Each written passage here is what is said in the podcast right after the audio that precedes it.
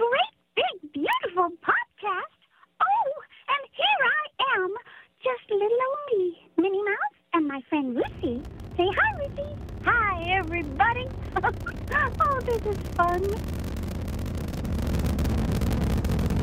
Have you ever been to Disneyland?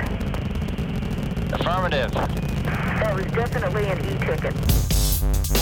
I can't believe all the new gadgets they've got now. While, we didn't even have a house phone, not to mention laser discs, high-def TV. You are listening to the Great Big Beautiful Podcast. This week on the show, the publishers kept saying, do a book about sharks. Sharks are big. Put sharks on the cover.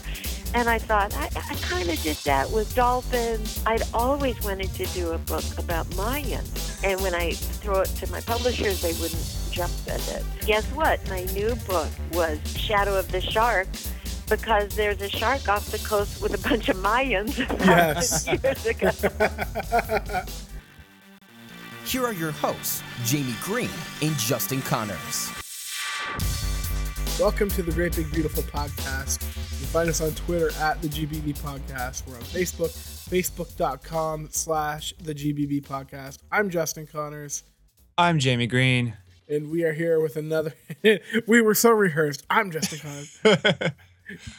we're only we're only like 40 some episodes in. One day we'll get this down to a science. yes. And we even have the movie voice guy announcing that it's us, but we still say our names. I know we do. That is true. We should just we don't need to do that anymore. I always No. forget that we have him introducing us. Exactly. We have the guy, The guy. magical voice guy. so, how's it going?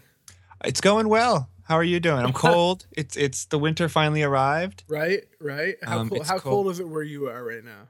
Uh it's about 24 That's Fahrenheit. Cold. That's cold. That's cold. Yeah. It's respectable. Yeah, See, we I- don't have like two feet of snow on the ground like you do. No, but you no, you no. live far too north for any sane person to complain. so right, I don't want right. to hear it. And for people that don't know, I am in Canada on the East Coast, and Jamie's in Washington. And yeah, so you're negative four, where I I know this is nothing to do with the podcast, but you're negative four Celsius where I am. Okay. And right now, this morning, it was negative twenty four here. See, you you, I, you don't get any sympathy from me because you have chosen to live there. yeah, there's no point. So that's negative eleven Fahrenheit. That's cold. That's It is cold. It is cold. So I'd rather it be yours. So, anyways, we are interviewing a fantastic author today. If you have kids and you're uh, sorry, if you have kids, you're gonna know who Mary Pope Osborne is. Yeah, if if you have any books in your children's library, chances are very good that you've got at least one Magic Tree House book in there. Right. Um, and if you don't, just Go- ask your kid because I asked Hannah. I said, Hannah, do you know who? Do you know what Magic Tree House is? Because I mean, I, I, I know what it is, but I don't know Magic Treehouse. I, I yeah, you were too old for it when it Yeah, first came out. Yeah, and, I your said kids it are to her. still and She too young, goes, yeah. she said, she looks at me. She goes, "Yeah, Dad, my library's full of them. I love them." I just "Oh, okay. Well then. yeah, Ma- uh, Magic Tree House now. The the most recent book that just came out um, is number fifty four. Wow. uh, in the series. That is not including their um, some time back they started also publishing, putting out these nonfiction complementary books that tie into the theme of the this the the main book. Um, so that's not counting those, but there are 54 Magic Treehouse books at this point. Mhm. Um, and it's it's it's a phenomenon. I mean, it really is. It's it's the first book came out in 1992, so it's we're coming up on 25 years at this point. Um, and Mary has written all of them. Um, and th- my my daughter is obsessed. We a couple years ago, um, again like you, I was too old when they first came out, so I never read them as a kid. Uh, but I always knew of them. I always Yeah. saw them there. I I knew that they were part of the children's lit landscape. I always knew that they were out there. I just had never read them myself. So a couple years ago, when she was ready to sit through a, a longer chapter book rather than just like a picture book or something, um, we started it on those because they're they're relatively short. They've got pictures throughout the the book. Um, so I thought that that would be a nice sort of segue into reading longer books. And she almost immediately became just just entranced by them. I mean, they have they have a rhythm to them that when you read them aloud, um, they really work. There are certain things that get repeated across each book, um, certain images and sounds and words that are repeated again and again. And um, for a kid listening to that, it's something that they, they can like. Oh, I remember that. That Right. she said exactly the same thing when the when the treehouse traveled through time in the last book. Mm-hmm. Um, and so we've got we don't have all of them, but I think you know we I started reading them to her, and then maybe around book somewhere between 12 and 15 she just started taking over and she started reading them herself Mm-hmm. um and i'm not sure what she's up to now but uh yeah if you don't know what magic treehouse is either you're my age and you don't have kids or you just aren't aware of what we're talking about because you don't but, but, but, but when you see the book you'll absolutely know. You're like oh i know what magic treehouse is. It is a phenomenon. It's it's been around a long time and uh, it's showing no signs of stopping. Right. So we're gonna play this interview, and it was a lot of fun.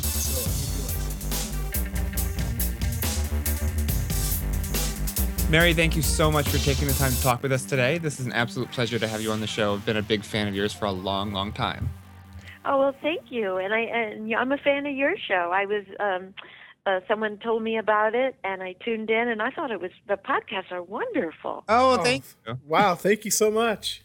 yeah, yeah, Yeah, we try to. Um, there's a lot of podcasts out there, and it's and it's hard to stand out from the crowd. But we try to have good conversations with really great people, and uh, I think this Oh. this episode matches that description. Oh well, thank you very much. So let's just dive right in. Um, Magic Treehouse, the newest Yeah. title that just came out is Balto of the Blue Dawn. Um, right? And I'm just wondering, when you were writing the first book, did you ever in your wildest dreams think that 54 books, 25 years later, you'd still be writing about Jack and Annie? Never, never in my wildest dreams uh, ever. I thought originally I thought I would just do four, and um, and I had already written a lot of books and books on um, folklore and mythology and legends and history and novels and picture books and I was actually writing a little mystery series about bugs in a cottage garden that was it was my passion and I loved doing that. It was very eccentric and um and then Random House suggested I try a series and I I had always wanted to do time travel. So I figured it took me a year to figure out a tree house and I tried a magic museum and a magic cellar and a mar- magic artist studio and I I was spinning my, my wheels though. Nothing was so to speak taking off and I was going to stop because I thought I have to get back to my other work. And then I saw this treehouse in the woods with my husband Will in Pennsylvania where we had a cabin. We lived in New York City and you know the treehouse idea um whirled into being and it took off you know in, in so many ways with my imagination but i was still just going to do four books and uh, do those books and make a little extra money to go back and feed my Right. other passions for ideas that were were not big sellers and then um then I got contracted, I believe, for four more books, and I accepted that contract. And then they, four more books It just kept coming. they kept coming. And then the day came when they wanted to sign me up for 12 more books. And it, that, but by then, another um, passion had taken over, and it was uh, teachers writing me and parents writing me and kids write. I had never gotten letters on my other books, and I got so many letters. I would pack them into this giant closet and try to close the closet door, and and just panic because I couldn't write to all of the people. And then I thought, well, this isn't really for me now about being a great artist. Uh, uh, this is about um, literacy Yeah. and and then and then everything changed and i've never stopped it you know for the last for a while i still did a number of other books at the same time but but for the last i don't know maybe eight or six years it's all been magic treehouse and and and i and i'm even working on another one now so it Wow. doesn't seem to be ending Well, well, I've always heard uh, creative people say the fans will kind of tell you what they want to hear, and you know any indication you're getting all that le- all those letters, you know, gives you an idea. right? Yeah. well, you know, it, being a creative person is very complicated, and it, and you can go a whole life without any fans and Right. just and love what you do, and maybe a few people. But I'll tell you, having people read what you write in great numbers it, it gave me an unexpected pleasure. so I uh, I have to say that that that was an incentive too. Um, aside from this good good work of trying to do literacy uh, Right. efforts, it was really fun to to have a lot of readers and to go to a book signing and have a lot of kids show up. That was all new for me. The first book signing I ever went to for another book um, ever, one person showed up Yeah. with a grandchild and and and I thought I would just sit down and do it anyway. I was thinking, I don't know if you remember the book Franny and Zooey by Oh, yeah. J.D. Salinger. Yeah. Do it for the fat lady, so to speak. Yeah. So I would do it for her, and I thought I was so noble. And I sat down and started to read from this little picture book, and the woman started yelling at me to shut up. she was insane. I should have called the child authorities to help that child that was with her, but the store employees ran to the back of the store. They were so horrified. My one person was crazy. So uh, that that was where my career was before Magic Treehouse. so it's safe to say you've come a long way. well, yeah, I hope so. It's a fantastic story. Oh man! So after so many books, do you ever, when you're trying to write the new one, do you ever get stumped for new ideas or situations? Oh yeah, all the time. Maybe since book four. and uh, um, but kids for years would give me the best ideas, and I'd have kids vote. And I I really ran the show that way, navigated the whole um, journey with kids telling me what to do. But finally, even the kids ran out of ideas because I'd done all their ideas. So. um uh, but but I, I sometimes my publisher gives me okay. This is a good example the publishers kept saying, "Do a book about sharks. Sharks are big. Put sharks on the cover." And I thought, I, I kind of did that with dolphins, and what am I going to do with sharks? It's just so pandering. I'd always wanted to do a book about Mayans. And every time I ever asked the crowd about Mayans, I never got any votes. and when I throw it to my publishers, they wouldn't jump at it. So, guess what? My new book i- uh, last summer was Shadow of the Shark because there's a shark off the coast with a bunch of Mayans Yes. years ago. so that's kind of indicative of how you take uh, something that you know has immediate appeal and attach it to something that you really want to do and learn about, and you want the kids to learn about, but they have to be walked through the back door to Yeah. get there. So that's that's a typical way of doing it. They'll For instance, I I wanted to do Shakespeare, but every time I'd yell at a crowd, "Showtime with Shakespeare," no hands would go up. so one day I just clicked onto the idea stage fright on a summer night because kids know stage fright. Right. So they're they're in. I got Shakespeare. You got you got to trick them, kids. Yeah, you totally trick them. bait and switch. We call it bait. Switch. kids and publishers. They're really not that different. You got to trick yeah, them yeah. both. I have to work on both ends.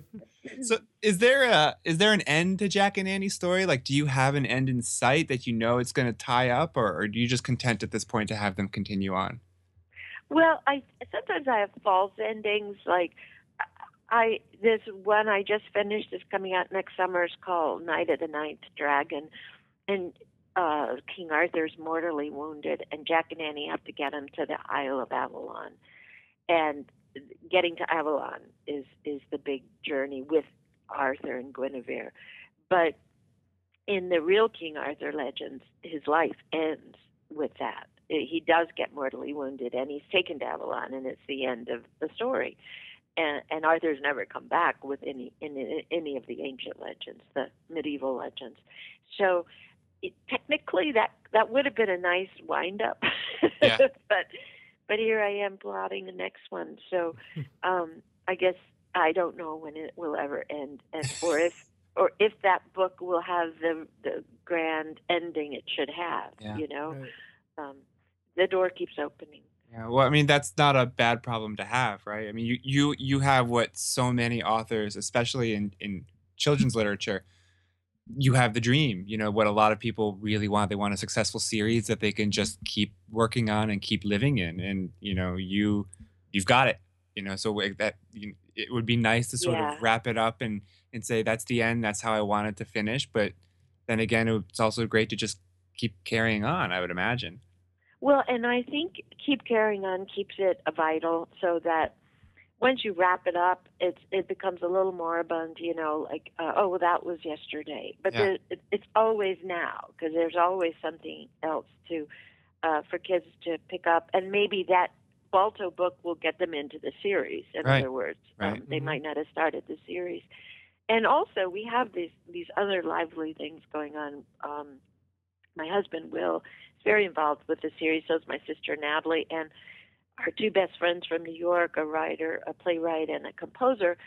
Will is is a uh, composer and playwright, and he and these two friends have written five different Magic Treehouse musicals that are being done in different stages around the country. And my sister uh, writes the Magic Treehouse nonfiction books, the Fact Trackers. Right.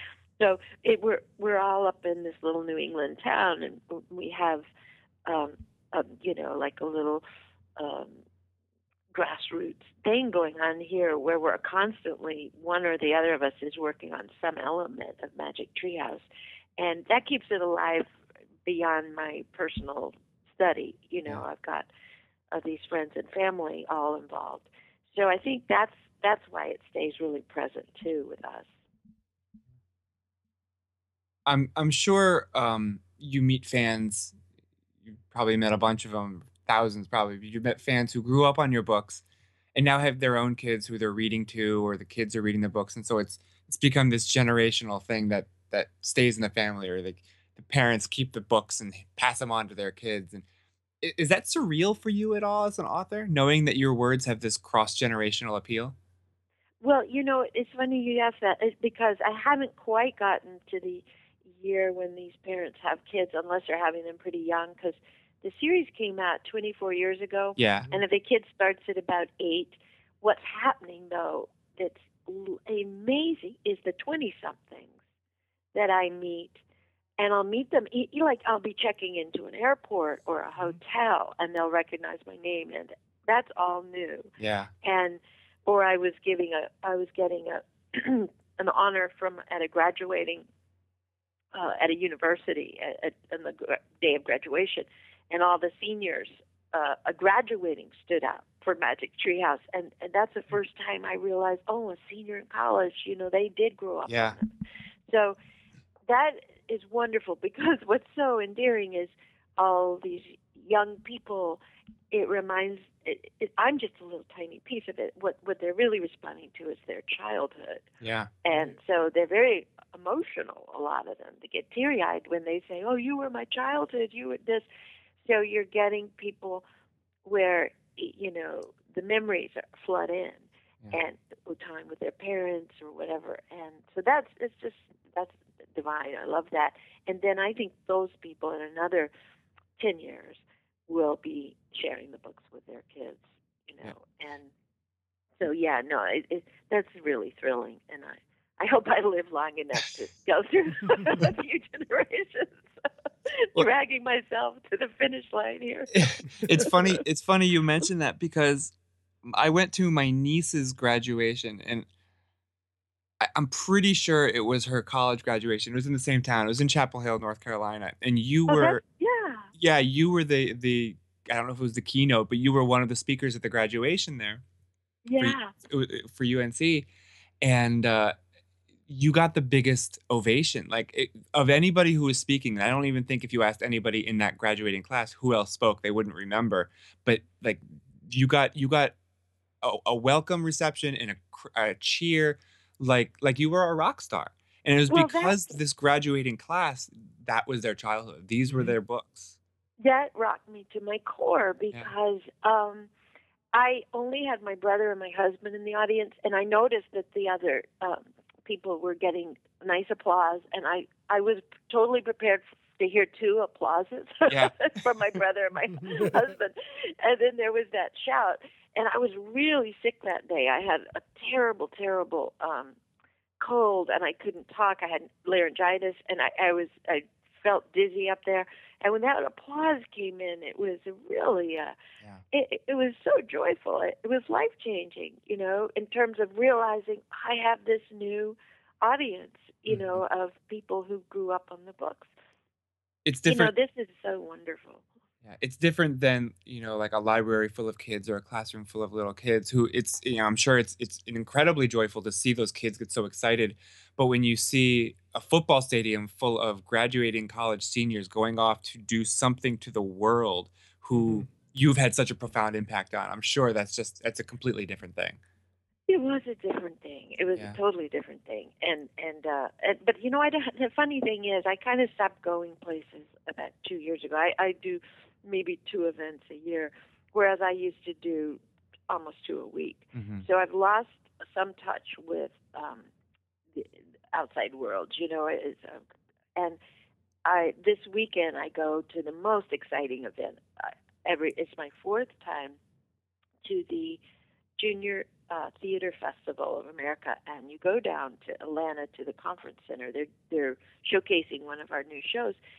Five thousand kids who Wow. are going to be singing and dancing Wow. and I'm talking about from 8 to 17, with from all over the country. They had bake sales. They each have, you know, little chaperones and mm-hmm. teachers and parents who put on a musical and then bring it to Atlanta to show off elements of it. And Broadway people come down and and for free, you know, pro bono. They they instruct the kids. They give little sessions, and so I will have this great audience, and a lot of them will have just passed out of the book. So, but that's that's rare now when I go to these places. So it's so gratifying Yeah. and and shocking. It always it reminds you, you know, that you uh, you have an audience, and Yeah. so yeah, it is a wonderful thing. I I can't believe how lucky I've been. I- I know for the um at least for the first don't know, a couple dozen. uh you read the audiobook versions yourself. Is that is, is that something that I you enjoy, enjoy do doing? that. You still I do that. do. And you know what's fun about that is um, the first ones I ever did, I actually had to audition for the part because they don't like all authors to read because they some of them can't read well, right. you know. The, but the, so they, I practiced and practiced, and I went in, and I think they reluctantly gave me the part. And then I would practice and practice for every book. And one day I said, "Ah, "This isn't helping me." I'm, I go in there and it's almost stale. I started going in, and this is after I haven't looked at the book in months. I've moved on to the next. Uh-huh. I read cold, and I and I read to discover what's on the page, and and and then you couple that with reading to really want to communicate because you did put it on the page, Right. and I find it so much fun. But it's only fun if I go in and do it cold. Yeah. So I yeah, I'm going to do Balto. Uh, I mean, I've done Balto. I'll do uh, the Dragon book in a, in a in a few weeks. Yeah, and you're very good because we, my daughter is obsessed with the books. We started reading them. She's six now. I think we. I Yeah. started reading them to her probably when she was four, and she immediately just became obsessed with them. Um, and we found at the library that there were some audiobooks, and she likes to listen to audiobooks in the car and at bedtime and everything. So we got a few, and as you said, some books we've picked up that have been read by the author are just not that good. Yeah. and but uh, this is you're you do a very good job and it's funny that since i've listened to so many of them now when i read the book to her i hear your voice as as jack and annie Oh, and now when so you're funny. talking to me i hear annie and it's very strange That's funny. That's really good. I think some parents meet me, and as soon as I start talking, they groan and move away. Like, we're that too much. Um, so so we were when we were doing research, we were surprised to learn that uh, there's actually a Japanese Magic Treehouse animated film that never made it over to North America, and we had never heard of it before. And it's it's a surprise that in the 25 years the books have not spawned a show or series or film. Is that something on purpose? Yeah, it was on purpose, and the Japanese we just love. They Treehouse is really big over there, and the Japanese started coming to visit us, the publishers and the editors, and and they come every year.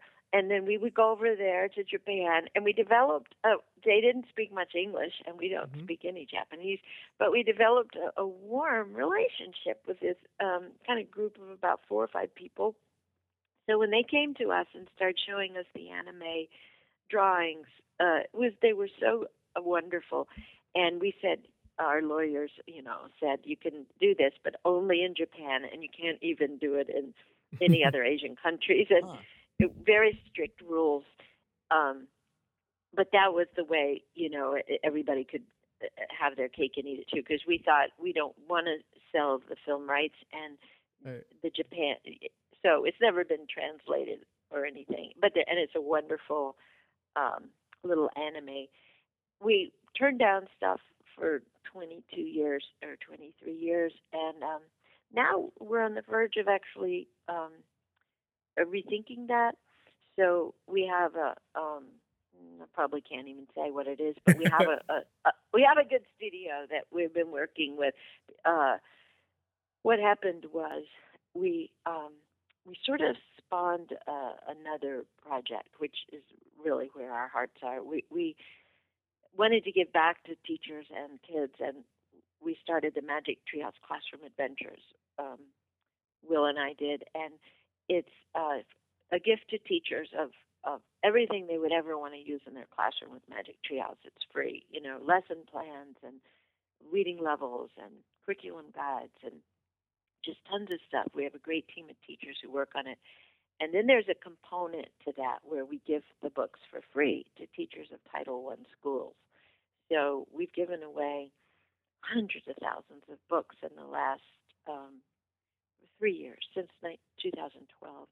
And so I, I said to my team, you know, I think if we want to keep funding and grow this program, hmm we should look at a film film opportunities and and and use that to make this happen and also it'll even increase the the knowledge of the series into areas inner city areas and places where the the, the kids don't have books and don't really know the series so all these things have come together and i think this year we'll be announcing uh, Awesome.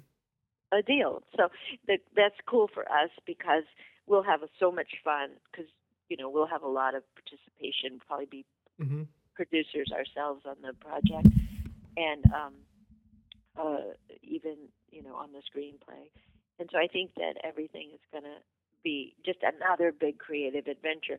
My fear always, especially in the first 10 years, was that, like with a lot of media, it would swamp the reading experience and then overtake it, Yeah. and it would no longer be about reading.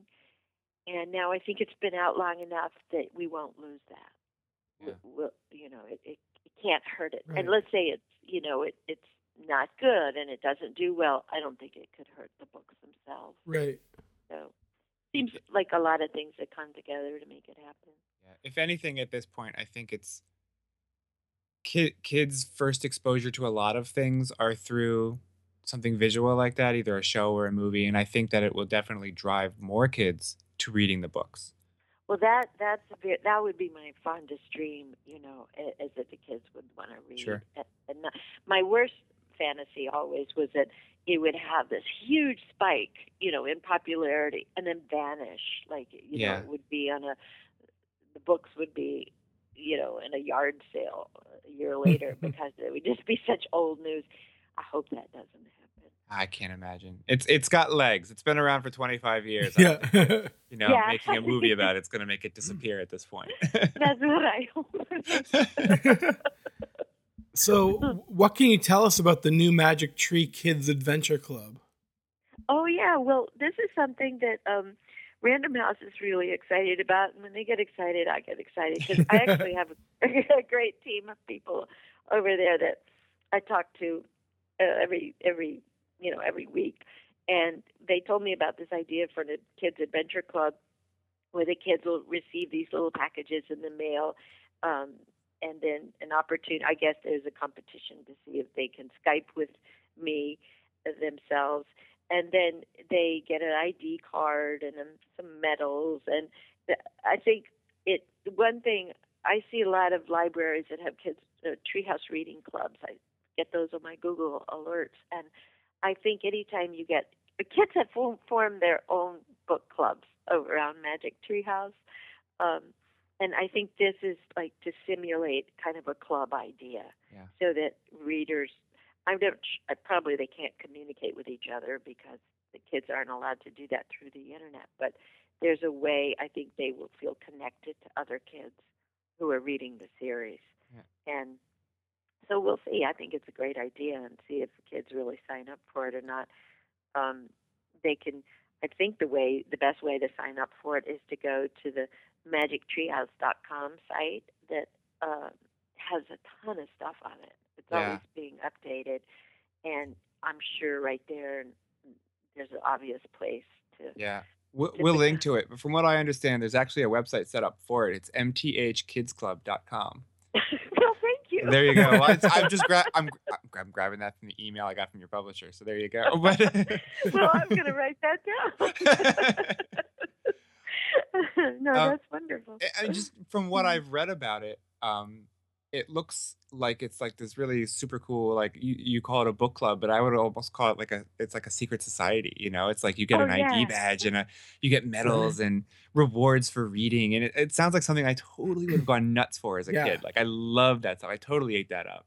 Oh, I love hearing you say that. That's good. That's good news. Yeah. so I think if kids if kids know about it and their parents let them go sign up, then I think it'll you know I can't imagine that it would it would fail because it sounds it sounds like something that kids just just live for.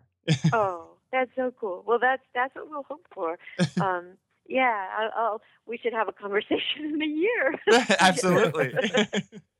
You mentioned though that they have the opportunity to Skype with you, and I read that in in what you know the material that I got from Random House. Um, do you know how they would earn that? Like what they have to do to to to quote unquote win that? no, did you? Uh, I would think that's going to be just a lottery type thing. it probably is. It wasn't Yeah. clear in what I had read, so I was just wondering if you had any insight yeah, into that. uh, that's what I'm thinking. My materials on it don't say how Okay. they do that. or and, maybe or maybe they're just signing you up to talk to everybody. Yeah. for the Be for the next bad. ten years, she's just gonna sit and Skype with kids. I don't really like to do Skype because I just I look so ugly on Skype. Every time I've had I don't know how people situate their their screens so they just don't look unattractive. yeah, you know, it's Uh, well, it's the impossible. lighting. Just, uh, yeah, I never thought that was a very appealing way to No, communicate. it's cool but- because it's the future. It's like, you know, it's the video phones that we were always promised in movies, but it's not flattering at all. yeah, no, that's all I care about. um, talking a bit more about the books, Sal Murdo- Murdocca or Murdocca, the, the illustrator? Murdocca. So Yeah. Sal Murdocca, he's been the only illustrator on all of the books, right? Oh, I know. I mean, no, li- seriously, he is a big part of it. Yeah. And uh, I I love the, the you know, and he's and I mean he and I have both grown with the series so that we know these characters better. And I his Jack and Annie, if you look at the first to the ones now, the ones now have so much dimension to them. As I hope they have a little more dimension in their in the writing of them. But I think Jack and Annie are just you know real beings to both uh, Sal and myself.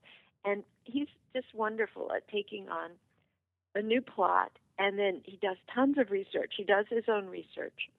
Both i and my sister who does the nonfiction and sal all of us do our own research. We hardly we never look over each other's shoulders. We're just on our own little path. And that way we own what we're doing and we get so invested in it and sal is just constantly surprising me and and delighting me with what he does. And I get the I I kind of come up with an idea for the cover with my editor even before I've written the book because we have to move quickly on that part. And sometimes I'll have to real literally back a story into a cover that was planned months ago. You know, how could I have that scene now that I've changed Right. But uh, then Sal does a sketch, and then we see the sketch, and then we comment and a lot on the sketch, and then he redoes the sketch, and then he paints the. the oh, it's just such a great process, and it moves now like a smooth machinery. Oh, I love that. and you know what is really, I think, one reason for the success of the series is that I've had the same editor, the same artist, the same art director, and that's so rare that you keep a team for 25 years, so that we there are no surprises. Everybody knows exactly what to do. Everyone sees himself as just part of a team, including myself. I, I, you know, if I got late on my end of it, I'd screw everybody up. So you have to move it along as like just everyone is one, you know. And we've had that with this team, so I, that's I think a huge reason we've kept going. I- Um, for the interior, um, you mentioned you know the process for getting that cover art, but for you know the the illustrations he has in, on the inside, how much collaboration is there? I mean, do you spec out what you want to see, or does he just sort of read the manuscript and do his own research, like you said, and just come up Yeah, with an image? That's a good question, but I, I never do say that. I, uh, what I want to see, excuse me, on the inside, it's Sal and the art director.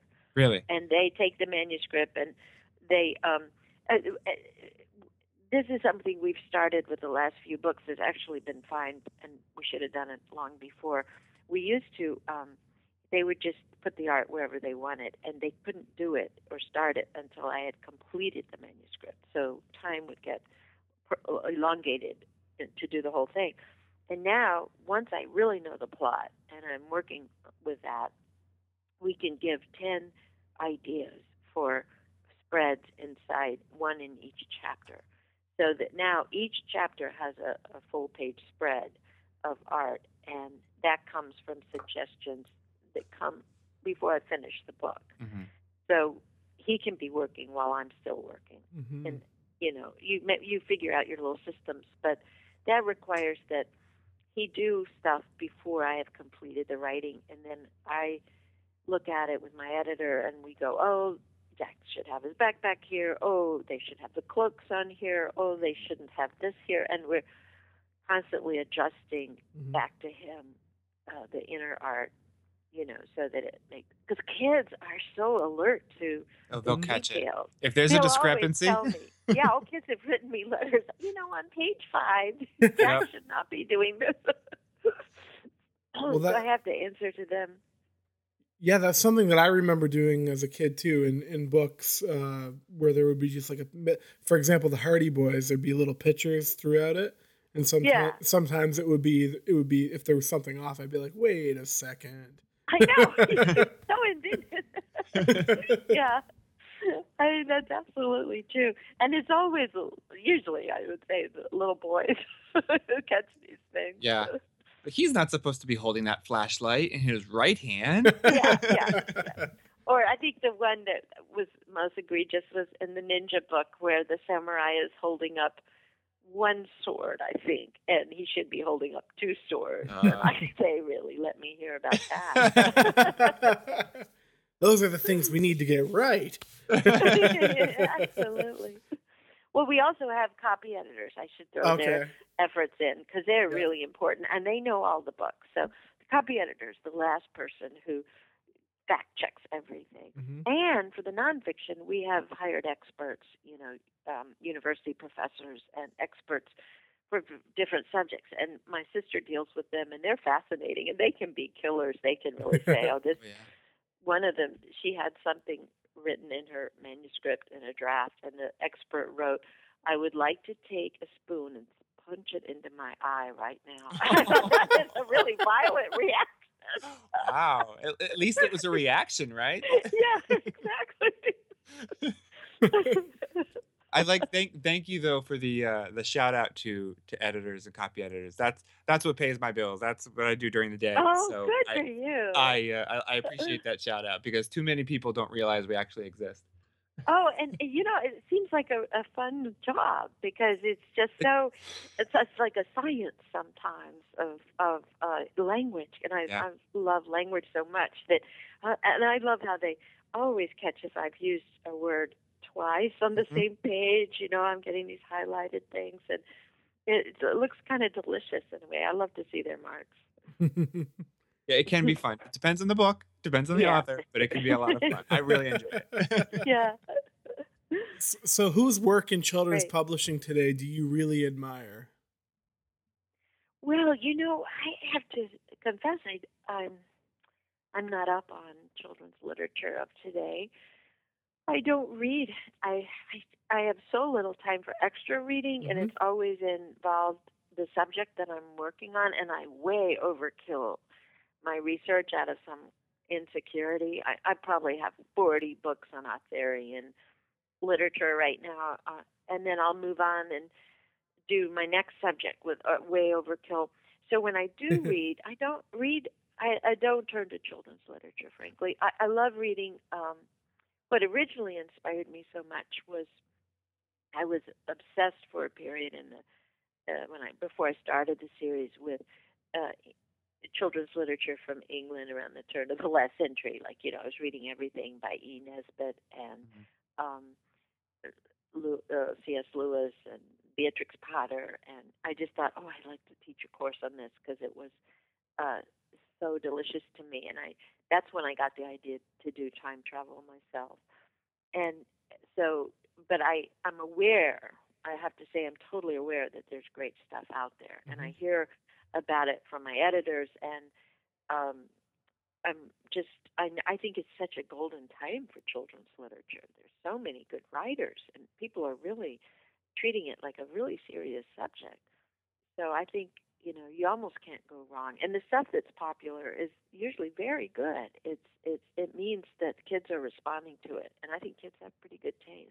yeah I I mean, I have to agree. I, with two little kids, I've been reading a lot of it, um, more so than I ever have before. And some books, you almost forget you're reading, you know, a quote unquote children's book, you know, or a I young or a young adult middle grade novel, because some of these middle grade books are just as entertaining and just as well written as what you might consider an adult book. You know, I mean, they're they're just they're fun. You know, some of them are more enjoyable. Yeah.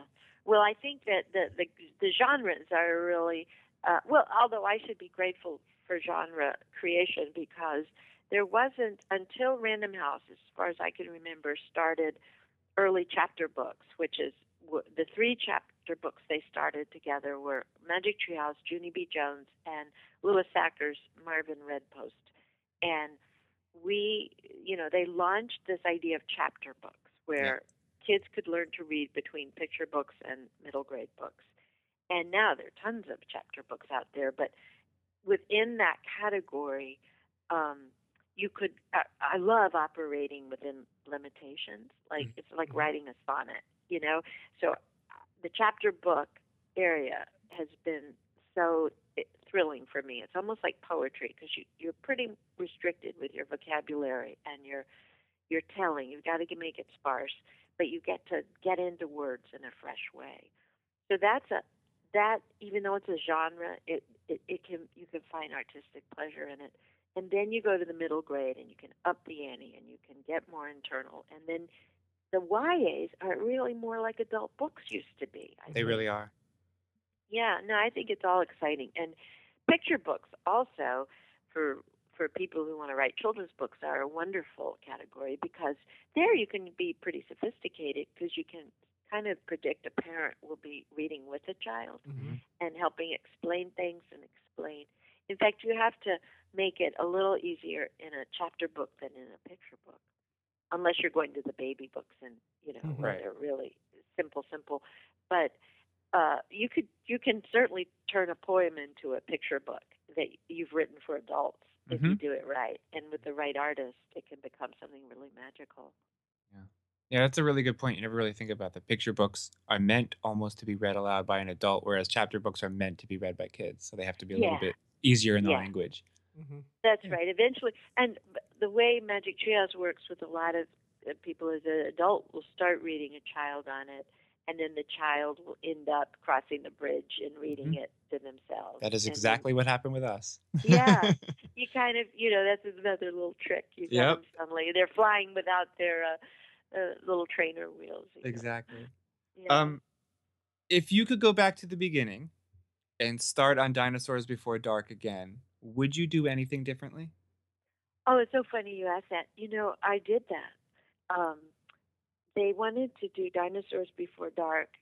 They wanted to do the first three as picture books with Mm. beautiful, I mean, not as picture books, but as full color Okay. uh, art and hardback as gift books. Mhm. and beautiful in papers and just do it really uh, gorgeously.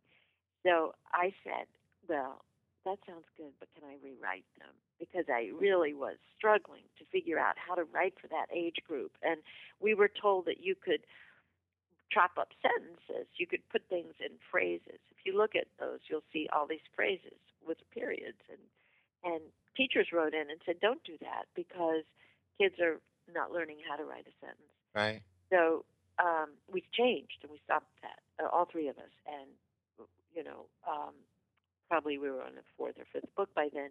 So I went back and I edited those books. It, all the stories the same for the most part. And I changed those sentences. And then I would see real clunky things. And I changed that. So I got to, that's a writer's dream to make Mm. something a little, a little better. So I did that with those first three books in the hardback. So it would be a good lesson for a child to take the paper, take the hardback, and say, "Well, why did she Mm-hmm. think this was Yeah. better?" You know. Yeah, that's a good that's a good lesson for teachers to do. You know, let's let's compare these chapters Yeah. and what's different and why do you think that the author changed them. Yeah, yeah. I That'd be just thought of that. Yeah. It's something I want to do now. Jamie, you'll have to go back to school, become a teacher, just so you can do it. or I could I could just compare the books side by side. I don't really need to go to all that trouble. I did think that in my travels that um, that a really fun occupation would be to be an elementary school librarian. Because you would be in the room with books. And although they call them media specialists now, Yeah. and I wouldn't be good at that because I'm not that interested in the computer, but uh, it, an old-fashioned children's Yeah. librarian would be the most fun Mhm. job in the world. Well, in our in our public library, we have a giant children's section, and there's two full time librarians, and they look like they have every time we go there, they look like they have the best job in the world. They they're so stress free, and it's just amazing. I'm always Yeah. like, wow, that'd be awesome. Yeah, they're and they're usually such warm and wonderful Mhm. people who do that job, and uh, they used to often plan the visit for an author when you go to a school, and you just felt like you were already nestled in listening to a story as soon as you met them. Yeah. Mary, thank you so much for taking the time today. This has just been an absolute delight. Um, Oh well, thank you guys. You guys were great too. Here's really to another appreciate 25 years, really. Okay. so when I, when you hear my creaky old voice, I remember you. yeah. well, thank you guys. Have a good day.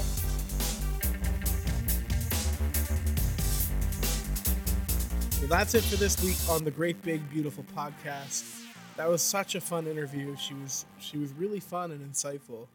Oh yeah, just I mean, I say it a lot, and I, I need to start thinking of new words. But it was just an absolute pleasure. I mean, it was she she's somebody. Once I started reading, like I said, once I started reading the books to my to my kids, Mm-hmm.